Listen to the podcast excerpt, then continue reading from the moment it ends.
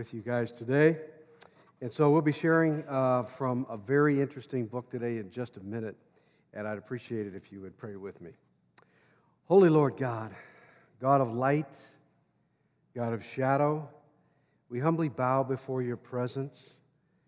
Illuminate our minds today to understand and our hearts to agree, and Lord, our will to obey your incomparable word. In the name of the Father, and of the Son, and of the Spirit. Amen. Life. Meaningless, meaningless, meaningless, or not. When is the last time you thought to yourself, this is not how it's supposed to be? Anyone think like that about anything? This just, just isn't the way it's supposed to be. Was it when you saw the devastation from the historical floods in Louisiana? When you saw coffins on the water floating by and thousands of people impacted, houses and churches even submerged, and the increasing loss of life? Was it when you were watching the Olympic Games only to find out that the major news of the event wasn't about the games themselves, but about some people who made some really bad moral decisions and how that became a major distraction on all the news agencies? Was it when presidential candidates said or did something that really cut against your own moral sensibilities? Was it when you thought about the crime and the injustice and the evil the human beings do to each other and to animals and even to themselves? Or was it when you got some bad news about someone that you love? Or was it when something really bad happened to you, something just unimaginable? Did you cry out, meaningless, meaningless, life, life is meaningless? Well, if you did, you're in actually good company, because that very phrase is found, guess where? In the Bible. In the Bible itself. You're kidding. The Bible's about hope. Yes, it is. The Bible's about truth. Yes, it is. The Bible's about love. Yeah. But it's also very concrete, real, and raw. And we're going to look at some of that today in just a few minutes. So meaningless, meaningless, meaningless, or vanity, vanity, vanity, says the teacher, all is meaningless. These are found in the book, as you said, of Ecclesiastes. And that phrase is in the very first chapter, in the very second verse. Have you said these words before? Well, one who wrote this said that. And who is connected with the book of Ecclesiastes? Who's, who's the writer? Solomon. Very good. And uh, you guys could definitely be useful in my classroom, I'll tell you. Students coming in today don't have a lot of biblical knowledge, and boy, it's good to hear that you know where this is from. Uh, these are the so- thoughts and observations of King Solomon that we're going to look at today. He's, of course, David's son. And was he given a little bit of insight?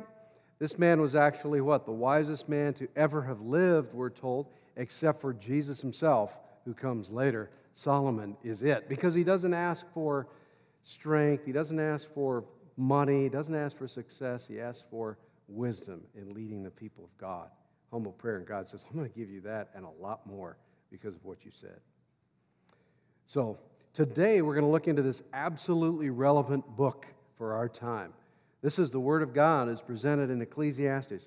We'll consider how this wisdom teaching given more than twenty-five hundred years ago perhaps is just as timely for us today in our current situation. I think it is, especially in what oftentimes is called the postmodern time. Well, of course life has meaning, though, you say. And in one sense, from a Christian perspective, you're right. But in another sense, presented by the teacher of Ecclesiastes, not so much, at least not under certain conditions. I trust we all come away today transformed, I pray, by God's word that's going to be spoken by his Holy Spirit, not by me, afresh through the biblical text as he breathes it into our lives. We're going to first begin with a brief background to the book itself, find out what it's all about, where it came from, and then we're going to spend some time on looking at the key themes or teachings in this twelve-chapter book that you and I can read in an afternoon, and maybe you'll do that later, I hope so. Finally, we're going to end up with uh, connecting Ecclesiastes with the New Testament, the New Covenant, especially in light of Jesus' mission and his own message about what life is and its very meaning and its purpose. So if you'll be ready to go there with me. All right, so let's begin then with this first piece here. As you can see, Ecclesiastes is in the Old Testament, the Hebrew Bible known as the Tanakh, and is part of the wisdom literature. Yeah, the Bible's made up of all kinds of different genres or styles. You know, most of the Old Testament is actually what kind of genre? Poetry. A lot of it is poetry, and then there's wisdom, and then there's prophecy, and then there's narrative, and then there's didactic teaching and such. And so it's part of the wisdom literature package, if you will, along with, guess what other book Solomon's most well known for? Proverbs. That's right, that's wisdom literature, right? A proverb a day keeps the enemy away. Not a bad thing. Read a proverb today. Today's the twenty-first, Proverbs twenty-one. Put it on your list if you don't already. It's also had, Ecclesiastes has had some major Western world impact. Look at this quote here by uh, Thomas Wolfe, the famous American novelist. He wrote, "Of all I have ever seen or learned, that book seems to me the noblest, the wisest, the most powerful expression of man's life on the earth, and also the highest flower of poetry, eloquence, and truth. I'm not given to dogmatic judgments in the matter of literary creation, but if I had to make one, I could say that Ecclesiastes is what? The greatest single piece of writing I've ever known, and the wisdom expressed in it, the most lasting and profound." Well, it's not just the American literary scene, but also the American cultural scene. Remember this song from nineteen sixty-five? The Byrds, and famously sang, "Turn, turn, turn." We're not going to sing it today. You can go up the internet and have a song with these long-haired, funny-looking glasses, glasses uh, nineteen sixty-five hippies, and sing, "To everything there is a season." They get this right out of chapter three of Ecclesiastes, don't they? And I see you singing it right now. If you've heard that before, it's going on, isn't it? Mm-hmm-hmm. Uh, number one on the charts. Isn't that amazing? Right out of the Bible, number one on the charts in nineteen sixty-five. Stayed there a while, too. Also in the media, there is plenty on Ecclesiastes. Anybody heard of Mumford and Sons? They have a song called "After the Storm." Very popular, too. That chronicles the same kind of thing. The book of Ecclesiastes for life. Well, here's some preliminary points we want to bring up on the book itself. This is that backroom and backdoor information that is helpful for us to know. We said it's wisdom literature, part of the Hebrew Bible. The third point, it's complex. It's reflective. We have to think as we read the book about what's being said. It's theological. It's connected with a view of reality that says God first. It's also practical. This is based on experience and wisdom of the one who is given that by God. It's also pretty straightforward and raw at times, just flat out what we'd call concrete, streetwise information and teaching. It's difficult to interpret because one has to know what's going on. Is it irony? Is there some uh, tongue-in-cheek happening here? Is this really meant to be the case? Or is it speculation? So there's some of that happening too. It's not easy to interpret. Ultimately, the main thing is it's part of God's Word. And therefore, it's to and it's for all people. And so with that, uh, we appreciate Ecclesiastes because it's in the Word. It's also a, the word Ecclesiastes is a Greek translation of the Hebrew Qoheleth, which actually means teacher. Very simple. It's the teacher of the assembly who convenes a congregation to preach. So teaching and preaching is what's happening here. And there are implied references to Solomon. There's questions about the origins of the book, but ultimately attributed uh, the thoughts to Solomon itself. Next slide, you can see, um, we'll skip a couple of slides and get to the earliest possible dates. Um, one more. The earliest possible dating, look at this. We're going back nearly three thousand years for this wisdom literature. Solomon's reign, uh, some have dated it to the eighth or seventh century, sort of looking back on Solomon's general teachings. Whatever the case, it's been around quite some time, hasn't it? And yet the, the information, the wisdom, the teaching is still appropriate for us today. Uh, a little bit more, we mentioned it has literary genres like allegory and sayings and metaphors and proverbs and all sorts of other forms. So it's, it's a complex text, but it's good to read for us. Also, the argument of the teacher, Qoheleth, uh, and the text is apologetic. In other words, I'm going to explain to you some of why the way things are, they are. Here's why things are happening in this world, the way they do. And if we don't need that today, I don't know what we need. Don't we need an explanation uh, or want one? An apologetic for the reason things happen like they do, based on wisdom and experience.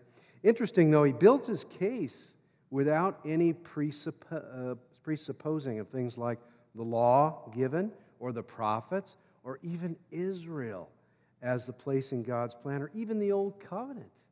Why does he do this? And the answer seems to be that he's addressing a wider audience. He wants people that are ignorant of this or that would reject Scripture or God's covenant to listen in to some wisdom. I find that interesting, don't you? It might be a good text to read and to teach out of in our culture that outside of the Christian faith or some other faith there's a significant rejection, right, of revelation in our uh, Western world today. So that's why I think it's such a valuable book in part as well. The outline of the text looks like this. Uh, very simple, really. You have the author stating his name up front, and then the main theme of the book, we'll see this again and again, the meaninglessness of human efforts on earth apart from God. Then the introduction of the profitlessness of working to accumulate things to get happiness.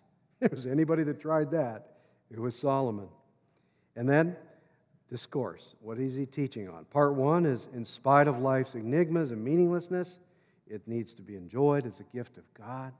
And then discourse part two, since old age and death is going to come to everybody, people should enjoy life in their youth, remembering that God ultimately will judge. And then that theme of life again is repeated, and then he concludes with the reverent trust in and obedience to God as that final epilogue. So that's a brief outline. Now, our role today involves your role today, too. I wouldn't be um, a good university prof if I didn't ask you to do something, not as well as just listen. So you see that piece of paper that you've got right in your uh, handout and your outline? Notice it's what? Blank. It won't be if you, if you follow along with me in a few minutes. What I'm going to ask you to do, we're going to go through some key theological and ethical and wisdom themes. I'm going to take these twelve chapters that we have and boil it down into some key themes.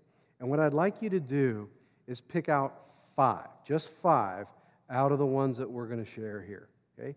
So between one and seven themes, okay, the first one, two, three, four, five, six, seven, pick one. Just pick one. And so we're going to go through pretty quickly. I want you to think in that section of seven possible key points or themes, and you'll see this, it'll work out well in a minute. Uh, you just pick out one that means the most to you or connects with you. So what I'd like you to do at the end of the day is take these away and see how God has spoken to you through this text. Okay? So let's see how this works. For example, theme number one, or the key central theme, is this. And notice chapter up here too. This is where it's located in Ecclesiastes. If you want to go look this up later, I put the chapter for each of these, not the verse, but the chapters, because some of these are throughout the chapter. So thematically, God is first. That means the Lord in Ecclesiastes is ultimately in charge of life under the sun. His ways are beyond finding out, and they clearly are mysterious. We can't know everything about why God does what he does. You, would you agree? You know, the more I learn, the more I know, the less I know. And students need to learn that as well. So God is first, ultimately, in charge, and we can't figure it all out. Okay, so maybe that's your number one. But within this first set of seven, pick one of these. Two, no one can comprehend what goes on under the sun. That phrase appears more than twenty-five times, under the sun. It means on the earth, in our situatedness, in our existential reality, where we are right here and right now, no one can figure it all out. Agreed again? I mean, we can see some things. We think we can figure it out. But Solomon's saying, or the Qoheleth is saying, uh-uh. You can't comprehend it. That's not what life, you're not made here to comprehend everything. The bottom line is God has actually made it this way. God has made it this way.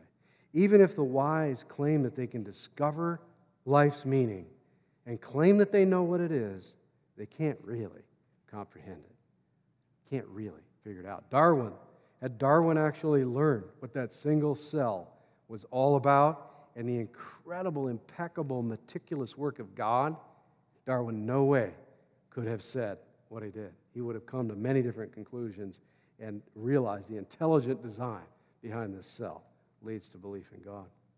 Number three, everything God does will endure for a week. Ah, a little longer. How long? Absolutely. What God does will endure forever. Four, God created mankind how? Upright, sinless, but they have gone in search of many schemes. This is the story of creation, good, and then what? Fall, bad. God has created man upright, but they've gone in search of many schemes. Five, the heart of people are full of evil. That means against God's will. And there is madness in their hearts while they live, he says in chapter nine. Look around. So the hearts of people, full of evil, madness while they live. Number six, there's no one on earth who is righteous. That means stands by themselves, how? Right before God. No one who does what is right and never sins. We see this in the New Testament all over the place. One more in this first set.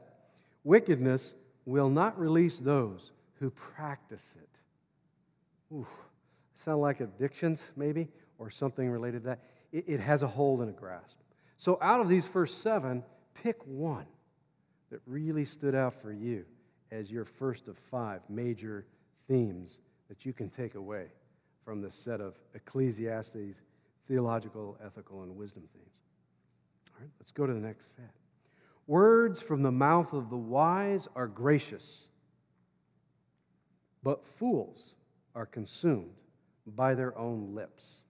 You can get a picture of that. Picture of that.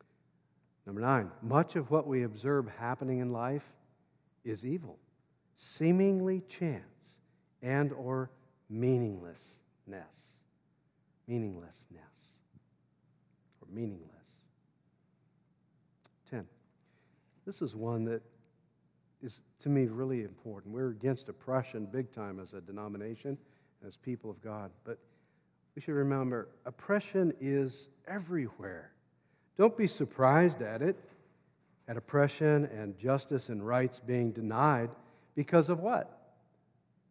Political power structures and the profits that officials and kings gain when they take. You get that, right? We, we see that all over the world. Oppression. It's really everywhere. Solomon's been seeing it. The wealthy, number eleven, are constantly preoccupied with seeking to gain more wealth. Whoever loves money never has enough income. Whoever loves wealth is never satisfied. This is meaningless. And his point is, as you go on into the chapter, chapter five, you're going to take it with you? Actually, we leave it behind for others. And he says, who knows if it's not a fool that takes your money after you're done and wastes it all, ruins themselves and ruins everything. So don't focus there. Money's good, good for using, good for serving, not good for preoccupation and self-identification. twelve, we all await and will experience the same fate. My mentor, Walter Martin, used to say it like this: the death rate is still one per person, you know, and that isn't changing. So keep in mind, that's it. Everybody comes how? Naked from mommy and departs naked, taking nothing from their toil with them. I'm, I'm sure you've heard the stories of the woman being buried with her Mercedes or the man with his motorcycle, but they're not riding or driving, as we know. So We all await the same fate, as Solomon says. Obvious observation. We sometimes deny it, though. thirteen, some things happen in our lives that are just unexplainable, wrong, or seemingly just random. Doesn't it seem at times out of control like that? So he's observing what seems to be the case. There's more to it than that. He'll share later. And the last of this second batch, no one knows when their hour will come. People are trapped by evil times that fall unexpectedly upon them. You're dancing on a, you know, an outdoor cabana or something, and the next minute everybody around you is gone. You know, things happen, earthquakes and natural disasters. No one really knows when the time comes because evil can fall upon us. So this is that second batch. Did you find one? That should be your second theme, somewhere between eight and fourteen. Let's go to the third now. No one has power over the time of their death. Even those who seek suicide at times fail. But only God really knows the day or the hour. sixteen, since no one knows the future, humanly speaking, who can tell someone else what is to come? And that's exactly right. Before the revelation of Christ and the teaching in the new covenant, we would have no idea what's to come, except that in some of the books, like Daniel and some of the later prophetic books, there's a symbol and an idea that we're going to be with God, but it's not clear until progressive further revelation that we have in Christ and in the New Testament. Fear and reverence for God is essential. Fear meaning awe and worship, and even in the sense of recognizing God's power. It will go better with those who fear God, who are reverent before Him, than for the wicked who don't fear God. Ultimately, there's an outcome, and he gets to that later. So this is essential. Always be clothed in white, symbol of what? Purity. And always anoint your head with oil. Back then it was a sign, again, of holiness unto the Lord. nineteen. Enjoy life with your wife or your spouse, whom you love, all the days of this apparently meaningless life that God has given you under the sun. Enjoy. That's what it's for. No time to not enjoy. God gives wisdom and knowledge and happiness to the one who pleases Him. You want to please God? The New Testament says, by faith we please the Lord, by trusting Him, and by doing that, God provides us with wisdom, knowledge, and, and happiness, looking sort of backwards on that. And the last in this batch, life, work, play, and rest are what? Toils and trouble and frustration. Actually, they're gifts. They're gifts from God's very hand to be enjoyed thoroughly.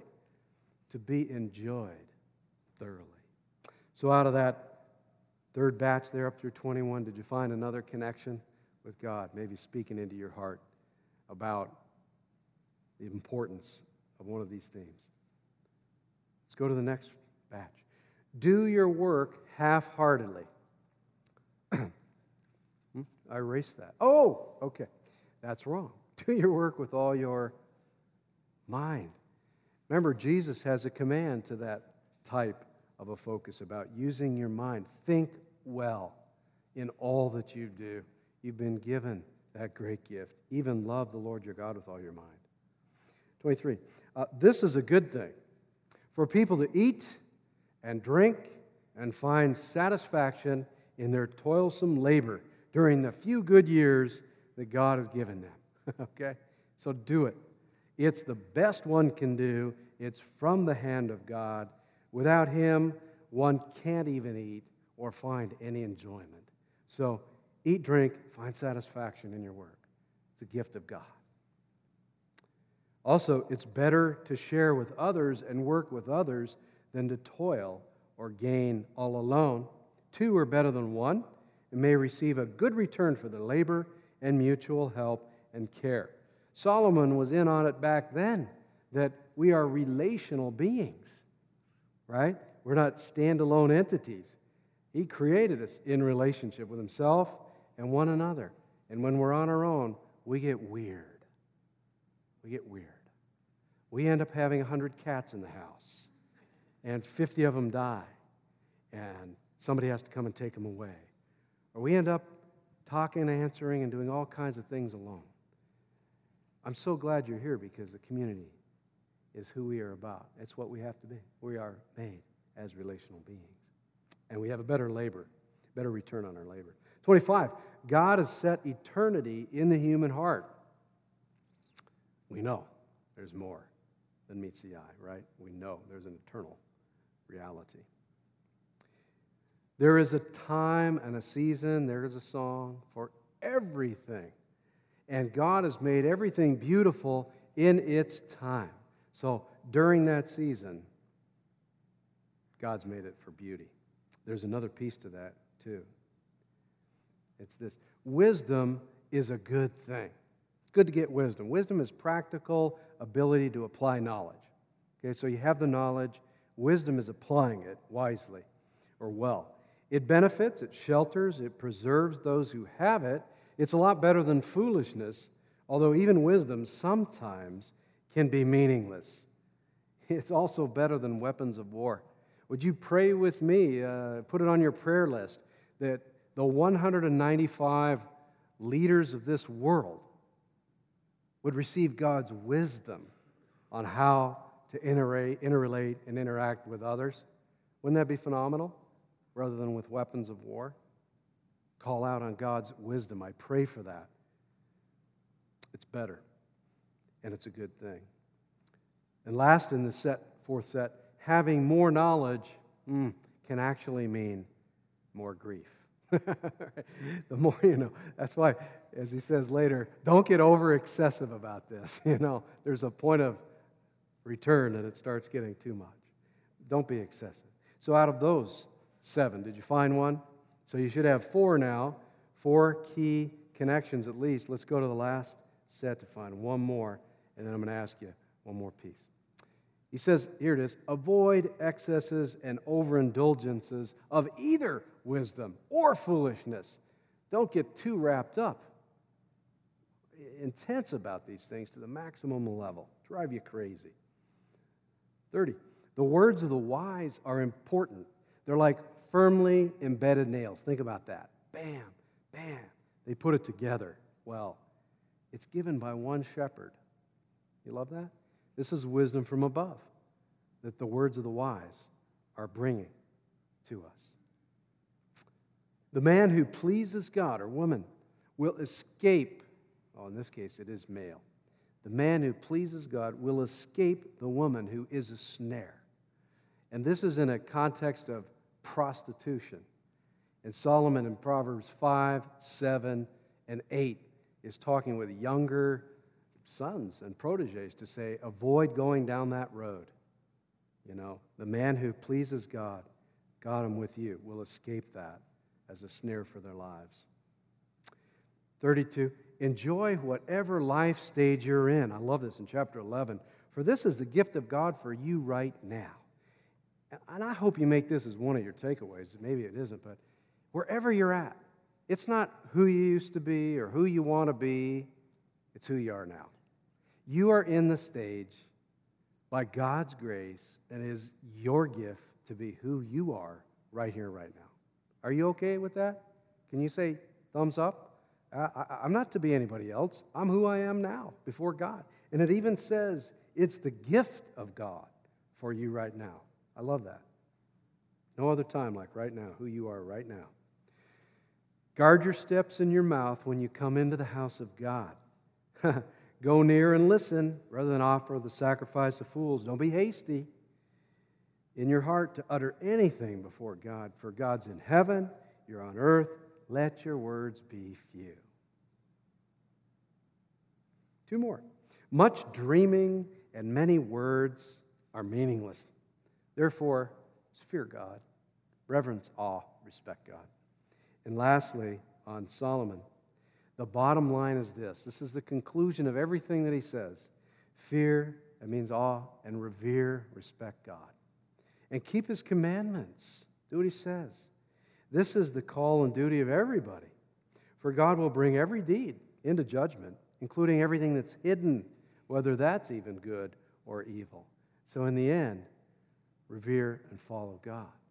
Now, of course, this ends without the revelation to come of grace in the Lord Jesus Christ. You see, there's little grace here discussed.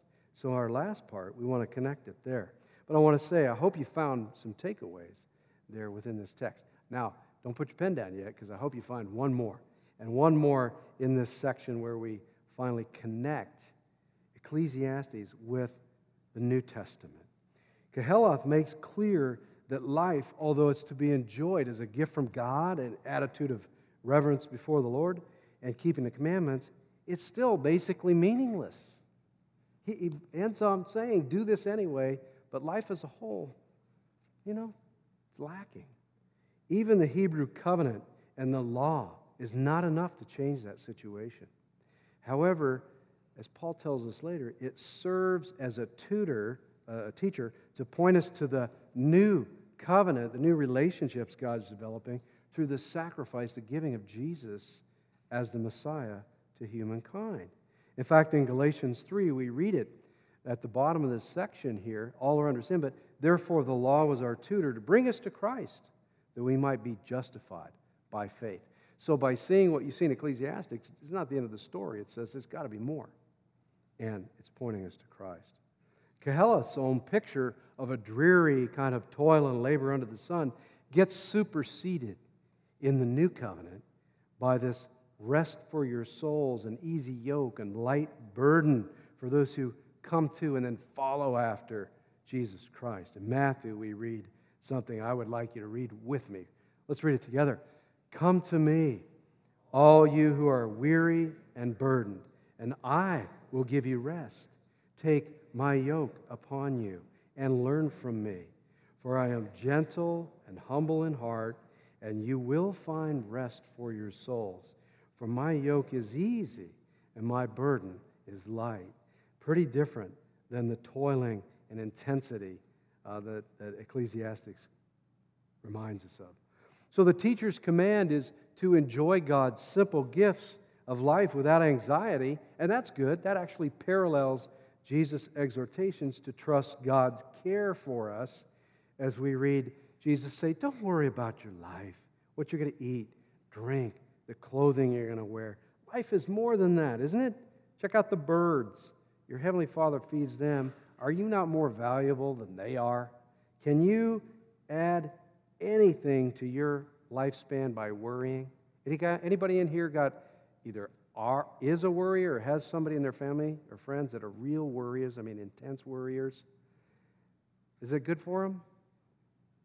ninety-three percent, this is Earl Nightingale from the Lead the Field series years ago. He said, remember that ninety-three percent of what you and I worry about have been shown to be things that we can't do anything about. Anyway, what are we doing? And he encourages us to say, worry about things that A, you can change, and B, you'll work to change. Otherwise, you're wasting your time and everybody else's. Maybe some wisdom in that, right? So don't worry about it, Jesus says. Pray about it. Be concerned, of course. Change things that you can, but trust the Lord. You know, uh, don't worry. And we close with this. Ultimately, with the coming of the new covenant, the emphasis on the relationship with the Lord moves from fear of God to what? Loving God and loving others, as seen in Jesus, what we call double commandment of love, twofold, with its focus on relationship, which is principle level, rather than rules, which is keeping the law. He says, as someone asked him, what's the greatest of the commandments? Well, love the Lord your God with all that you are, your heart, soul, your mind. It's the first and greatest, and then second is like it. Love others, or your neighbor, like yourself. All of the law and the prophets, might we say Ecclesiastes two, hang on these two commandments. Everything hangs on, ultimately, love. So Ecclesiastes can take us into some good places and some dark places, but ultimately, without the new covenant, it stops short. So, of course, we need to embrace the truth of what's taught there while remembering, too, we want to go one step further and embrace the new life that is in Christ, because it's in Him that meaning is made. You are meant to be here, and you have purpose in this life. Life is not meaningless in Christ. So look around. Next time you get an opportunity to share, remember, there's most everybody you're going to bump into outside of this community is looking at things through a very different lens. Share with them the meaning that Christ has given you. And holy God, we thank you for this time. We believe that you have given us tremendous purpose. You have showed us meaning. Yes, you've given us life to enjoy and, and to appreciate, and the gifts that you've given us, so many things around, and to do the best in the situation we're in. But most of all, we're called to trust fully in you, for it's in you that we gain true meaning, true purpose in life. And it's in the name of the one who gives us that that we pray. In Jesus' name, amen.